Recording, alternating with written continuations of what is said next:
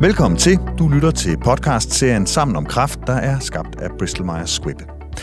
Det her afsnit det handler om, hvad myelomatose er, og hvordan man finder sygdommen, og hvordan man afgrænser den. Og det henvender sig altså primært til sundhedspersonale. Hvis du er patient eller pårørende og lytter med her, så er du selvfølgelig velkommen, men jeg vil også lige nævne, at vi har lavet andre myelomatose-podcasts, der netop henvender sig specifikt til patienter og pårørende. Dem kan du finde ved at skrive sammen om kraft, der hvor du normalt hører podcasts. Mit navn er Joachim Vorting, jeg er journalist og vært her på podcastserien Sammen om kraft. Og så vil jeg gerne byde velkommen til min gæst i dag, nemlig dig, Thomas Lund. Tak. Du er overlæge på Odense Universitetshospital, hvor du til dagligt behandler myelomatose-patienter. Thomas, hvad er din baggrund inden for myelomatose? Det har jeg beskæftiget mig i rigtig mange år. Jeg har forsket inden for det, skrevet en Ph.D. inden for det her emne, og kører aktuelt også øh, kliniske forsøg, for at vi kan se, om vi kan optimere behandlingen for myelomatose-patienter endnu mere. Øh, jeg er også tit ude og undervise øh, kommende speciallæger i hematologi, så ligesom for at få dem til at få et indtryk af, hvad det her det, det drejer sig om, og hvordan vi bedst muligt hjælper patienterne. Så det er noget, jeg beskæftiger mig i mange år. Jamen, det lyder også, som om du er den helt rigtige til at gøre os klogere på den her sygdom, så. Tak, det håber jeg. Og vi skal selvfølgelig tale om, hvordan man behandler de her øh, patienter. Det skal vi tale om i et af de øh, senere afsnit her. Men først skal vi lige blive lidt klogere på, øh, på sygdommen. Så hvad er øh, myelomatose sådan rent teknisk, Thomas? Det er jo grundlæggende en form for knoglemavskræft. Øhm, og når man skal sådan forsøge sådan at få hold på forskellige kræfttyper, så prøver jeg sådan lidt at forklare det ud fra, jamen det udgår altid fra en eller anden normal celle, eller en eller anden normal struktur i kroppen. Øh, og så prøver vi at sige, at hvis den del af kroppen bliver til kræft, så bliver det til en bestemt kræfttype. Og når vi er ude og snakke om myelomatose, så er det øh, plasmacellen, der ligesom er blevet til kræftcellen. Plasmacellen er den celle i kroppen, som grundlæggende er en del af immunforsvaret, en del af blodsystemet, eller skråstræk knoglemarvssystemet, og det er den celle, hvis funktion det ligesom er at huske, at der har været infektioner. Så det er ligesom den, man, det er ligesom den, der husker, når du bliver vaccineret mod øh, forskellige øh, bakterier, eller hvis du har haft en infektion, så plejer man tit at sige, at så er du immun, så får du den ikke igen, sådan lige forløbet. Det er fordi, du har den her plasmacelle, som, som husker og bekæmper infektionen, hvis den skulle komme tilbage. Så hvis den begynder at opføre sig uhensigtsmæssigt og ikke ligge under for kroppens naturlige reguleringsmekanismer og fylde for meget og skade kroppen, jamen, så får man kræft i den, og det er så kræft i plasmacellen, vi sådan groft sagt kalder myelomatose. Hvis du nu skulle forklare en øh, yngre læge, der lige er startet på din afdeling, øh, hvad det er, hvad er så det allervigtigste at forstå? Jamen, det vigtigste øh, som yngre læge, det er at få forskellige... Øh, at få nuanceret at være kræft, for når man ligesom kommer ind og starter på medicinstudiet, jamen så er kræft ligesom en, en stor homogen masse, men, men ret hurtigt finder man ud af, at jamen, kræft kan være mange forskellige ting. Øhm, og nogle kræftformer skal man reagere anderledes på end andre kræftformer, og det er lidt prøver sådan at bruge som skabelon til, når jeg skal få yngre lærer til lidt at forstå øh, forskellen på forskellige kræfttyper. Der er jeg lidt prøver at sige, jamen, nu er jeg jo hematolog, øh, så jeg forsøger kun at forklare mig om de hematologiske kræftformer, mm. men jeg forsøger ligesom at gøre det ud fra, jamen, den naturlige hematologiske udvikling, altså den naturlige udvikling af alle blodets celler, starter ligesom med en stamcelle ind i knoglemagen. Den celles funktion er grundlæggende at dele sig og dele sig og dele sig, så man kan, hele tiden kan få nyt blod. Øhm, den gennemgår så forskellige trin, hvor den sådan mere mere mere bliver udmodnet, og mere og mere ikke vokser og ikke laver flere af sig selv, men mere udøver sin funktion. Og man kan sige, at kræft kan jo gå galt på alle led i det her niveau. Øh, og man kan sige, at alt efter hvor det ligesom går galt på niveauet, så har kræften sådan nogle grundlæggende karakteristika. Det er altid farligt at putte ting i kasser, fordi kræft er jo lige præcis kræft, fordi det ikke gør, som det burde. Så, men, men alligevel har det i lang tid en tilbøjelighed til at gøre lidt, som det plejede at gøre. Så, så man kan sige, hvis man ligesom får kræft i starten i sin stamcelle, jamen så er stamcellens funktion at vokse helt vildt. Det er ligesom det, den skal. Så hvis man får kræft i den del, så får man tit en kræft, der er meget aggressiv, vokser meget hurtigt, øh, og ret hurtigt giver problemer. Øh, det er der, man så får det, vi kalder akut leukemi. Øh, plasmacellen, som er den her celle, der bliver til myelomatose, er i virkeligheden den celle, hvis funktion det er at huske, at du engang har haft en infektion. Så den celle er i virkeligheden ikke at, at vokse. Den celle er i virkeligheden at forblive i live, for den skal jo helst blive der, og egentlig bare huske, at du engang havde en sygdom, som du helst ikke skal have igen. Øh, så, så den er på samme, ikke på samme måde noget, der sådan går stærkt. Det, det er virkelig noget, der går meget langsomt, og det er også nogle gange det, der er problemet, når vi skal behandle den, at den grundform ikke er at vokse, men derimod at overleve. Og det er det, vi nogle gange lidt er udfordret med, når vi så endelig behandler mm. den. Ja. Især med gammeldags behandling, det var meget behandling, der ramte vækst. Der har vi heldigvis fået meget mere målrettet behandlinger de sidste par år, hvor vi mere kan prøve at målrette jamen, den specifikke kræftform. Men, men grundlæggende kan man sige, at forskellen er lidt, man skal sige, jamen hvad gør den normale celle, og så gør kræftcellen det, det samme. Og her er vi nede i de kroniske kræftformer, fordi vi er nede i den celle, som ikke skal vokse, men skal overleve. Og hvordan opdager man så myelomatose? Altså alle de her mange forskellige kræftformer, vi har, er jo heldigvis hver især ikke nogen, som alle og enhver får. Øhm, så det kan godt være svært at opdage den. Øhm, og det er jo, når de kommer ind til os, så er det jo fordi, vi har fundet det, eller har en, en klar formodning om, de har det her. Så i virkeligheden øh, jeg synes, det var meget svært at være praktiserende læge, for de skal ligesom kunne finde det hele. Øhm, vi prøver selvfølgelig at give dem sådan nogle billeder af, hvordan burde en, hvornår skal man tænke, om det her kunne være myelomatose, og det der som er den helt sådan, den bedste screeningsmekanisme, hvis man skal sige det sådan, som, hvor vi tit får henvist patienterne på, det er det, der hedder en M-komponent. Det er ja. ligesom sådan en ligesom sådan et sikkerhedsnet, vi prøver at sige, jamen hvis du kunne forestille dig, eller bare det mindste, om det her kunne være myelomatose, så prøv lige at tage en M-komponent som sådan et indgangskriterie for, om det kunne være det. Og hvad er det, den der M-komponent, det er for en størrelse? Jamen ved M-komponent, der prøver vi ligesom at sige, jamen det er igen det her, hvad gør den normale celle? Og den normale celle, altså plasmacellen, den laver det her antistof, som vi hører så meget om i de her dage, øh, grundet corona, som, som ligesom husker bakterier og husker infektioner. Og der har vi jo i løbet af vores øh, lange liv mødt et hav af, af bakterier og sygdomme igennem vores tid, så vi har ligesom antistoffer mod alt muligt. Øh, og de er en lille bitte smule forskellige, for de bakterier, vi har mødt, er en lille bitte smule forskellige. Øh, så hvis man ligesom prøver at tage de, nu bliver det lidt teknisk, men man tager grundlæggende alle de her mange forskellige antistoffer, og så prøver man at dele dem op sådan på række efter størrelse. Det gør man grundlæggende ved at putte dem på sådan noget gelé, og så, se, så lad os se, hvor hurtigt de passerer igennem den, alt efter hvor meget de elektrisk ladet de er, så der man strøm til det. Så prøver man at se, hvordan det fordeler sig. Og det fordeler sig egentlig grundlæggende efter sådan en normal fordelingskurve. Øhm, hvor der er sådan lidt forskellige størrelser. Man kan sige, hvis vi så har en M-komponent, det vi så opdager, det er, at vi opdager, at så har vi alt for meget af lige præcis én type antistof. Altså, der, der, der, der, er simpelthen ikke, der er simpelthen ikke noget af alt muligt. Der er tit for lidt af, af alt det forskellige, og så er der rigtig, rigtig meget af én og én bestemt ting. Og det er det, vi kalder en monoklon, og det er egentlig det, altså én klon, og det er det der mono, som de så forkortet til M. Så en M-komponent er, at du har alt, alt, alt for meget antistof af en og en, kun en slags. Aha. Nu ved jeg at du taler meget om de her kasser, du godt, man godt kan lide at putte ting i øh, og sådan noget der. Så det vil sige, hvis man nu tager M-komponenten og siger, hvis man har den, øh, har man så med sikkerhed myelomatose?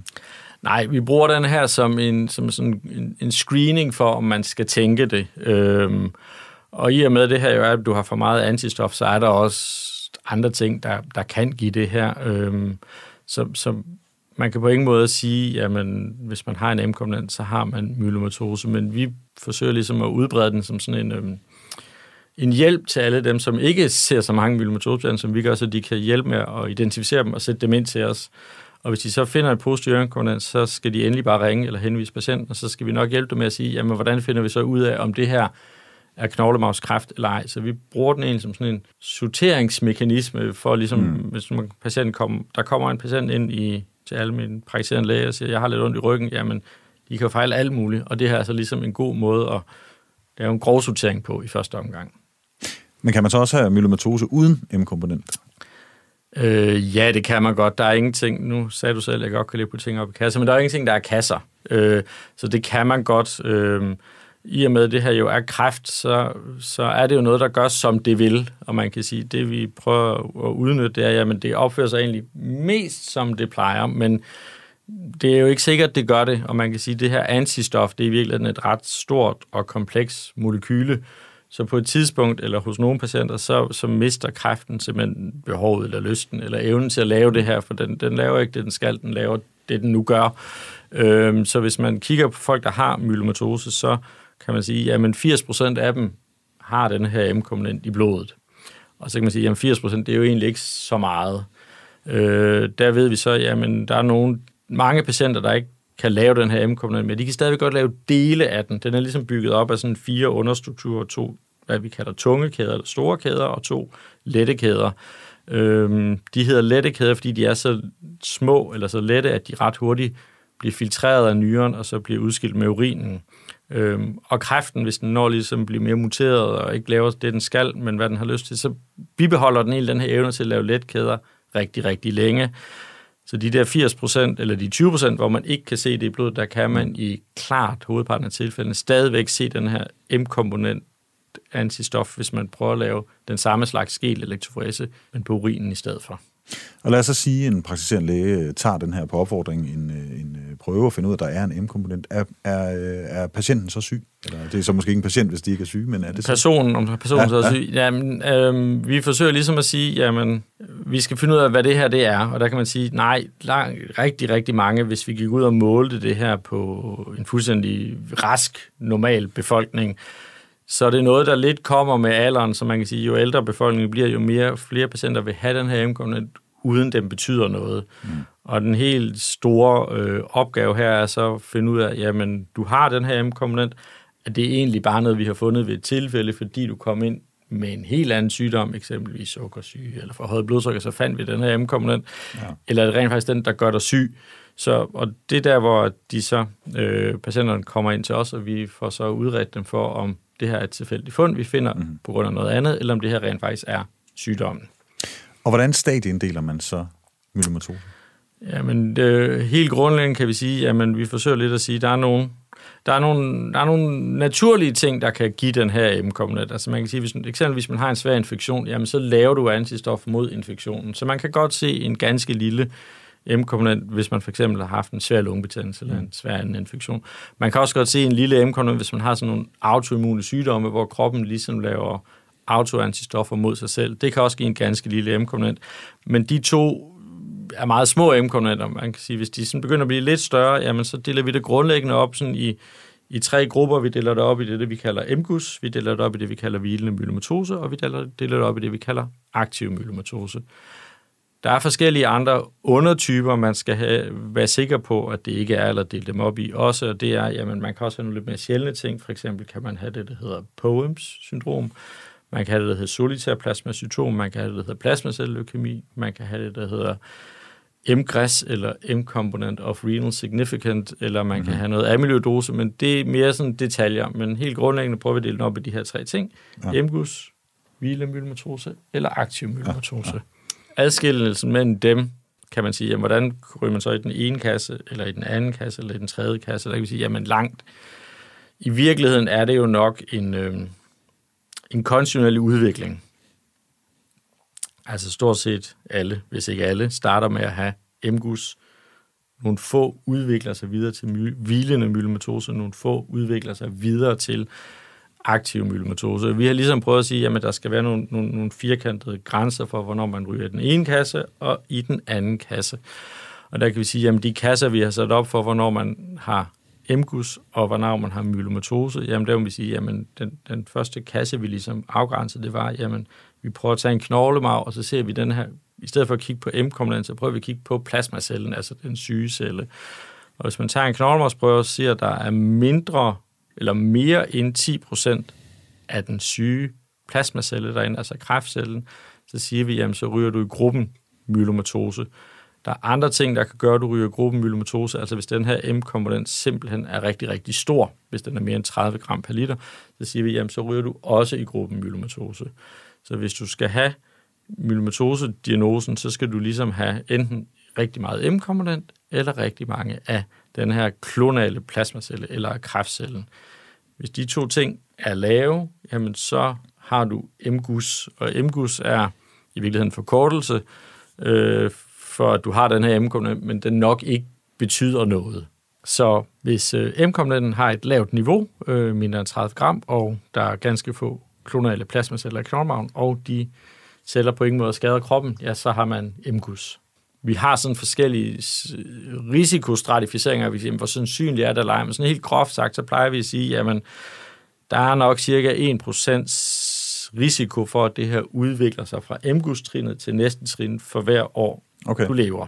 Ja. Øhm, og det kan man jo godt, det tænker jeg umiddelbart, jamen det er nok, det er egentlig et ret højt tal, tænker jeg. Men man kan sige, hvis man er 70, når man får det udviklet, eller får det opdaget, jamen, så er der så groft sagt 10% sandsynlighed for, at det bliver til kræft, end du bliver 80. Men, men når man prøver at kigge på, der, der er faktisk lavet en ret stor undersøgelse, hvor de sagde, jamen, hvad er sandsynligheden for, at det her det bliver til noget? Og der fandt de det her tal på cirka 1%, men så sagde de også, jamen, hvad er sandsynligheden for, at du egentlig når at dø af noget Er noget andet. andet? Ja. Og der vil man bare sige, når man tæller de to tal op mod hinanden, og har den der præmis, der hedder, jamen du dør engang, når du bliver gammel, så vil man bare sige, jamen, så kan man godt se, at det her det er, det er meget usandsynligt, at det bliver det, der bliver dit problem på sigt. Øhm, så derfor skal vi ikke gøre så meget ved det, men selvfølgelig skal vi holde øje med det, for man kan sige, hvis vi ved, at vi har noget, der kan blive til noget, så skal vi jo finde en eller anden måde at observere patienten, som er sikker, men omvendt heller ikke er for, for indgribende i deres hverdag. Fordi hvis det bare er noget, som de formentlig kan leve lykkeligt med til deres dage, så skal man jo ikke forstyrre dem igen og igen. Men når man, når man ved, der er noget, så skal man lave en balance af det. Øhm, og der har vi forskellige stratificeringer for ligesom at sige, jamen, hvor meget skal vi egentlig holde øje med dem. Og der kan man sige, der er sådan tre, tre parametre, der kan fortælle os, om det her er sådan meget lidt øh, risiko, eller en lille bitte smule større. Ikke, der er en stor risiko, men, men man kan sådan risikostratificere det. Og der kan vi sige, jamen, der er tre ting, vi bruger. Der ved vi, at øhm, der er forskellige undertyper af de her antistoffer. Der er sådan IgG, IgM, IgA, IgD og IgE. Og der ved vi, hvis det er IgA, så er det lidt mere sandsynligt A for alvorlig, og sådan, hvad skal man sige, min huskeregel. Mm-hmm. Øhm, den anden er, jamen, hvis den her M-komponent, vi finder, har en vis størrelse, at hvis den er over 15 gram, så er det også lidt mere sandsynligt, end hvis mm. den var ganske lille. Og det sidste er, jamen, noget, der hedder lette kæder, som vi kommer ind på lige om lidt, jamen, hvis de er meget skæve, så er det også mere sandsynligt. Og man kan sige, hvis man ligesom har ingen af de risikofaktorer, så plejer vi at sige, at der er en årlig risiko for at det udvikler sig på 0,4 procent, og hvis du har alle tre, så er der en årlig risiko på 3,6 procent. Så man kan ligesom underopdele det her mm-hmm. øh, 1 procent risiko til sådan ja, ja. mere undertyper, så man kan lave en opfølgningsprogram for patienten, der ligesom er skræddersyet til patienten. Ja, ja.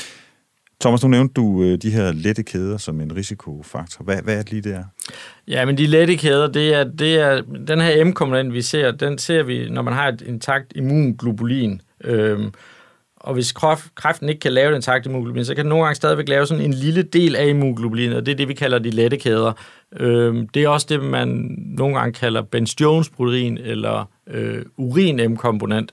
Og det var egentlig den måde, vi målte det på, øh, og stadigvæk gør, men det var nok mere, at vi gjorde det, fordi vi ikke havde andre muligheder. Der er kommet en ny metode ind, som hedder serumfrie lettekæder. Og det er umiddelbart lidt øh, selvmodsigende, for man kan sige, jamen vi har jo lige sagt, at den var så let, den ikke var i blodet, men man finder mere og mere øh, sensitive metoder til at måle ting, og man kan ligesom også begynde at måle meget, meget små koncentrationer af protein i blodet nu. Så nu kan man faktisk godt med forskellige assays måle de her frie lettekæder.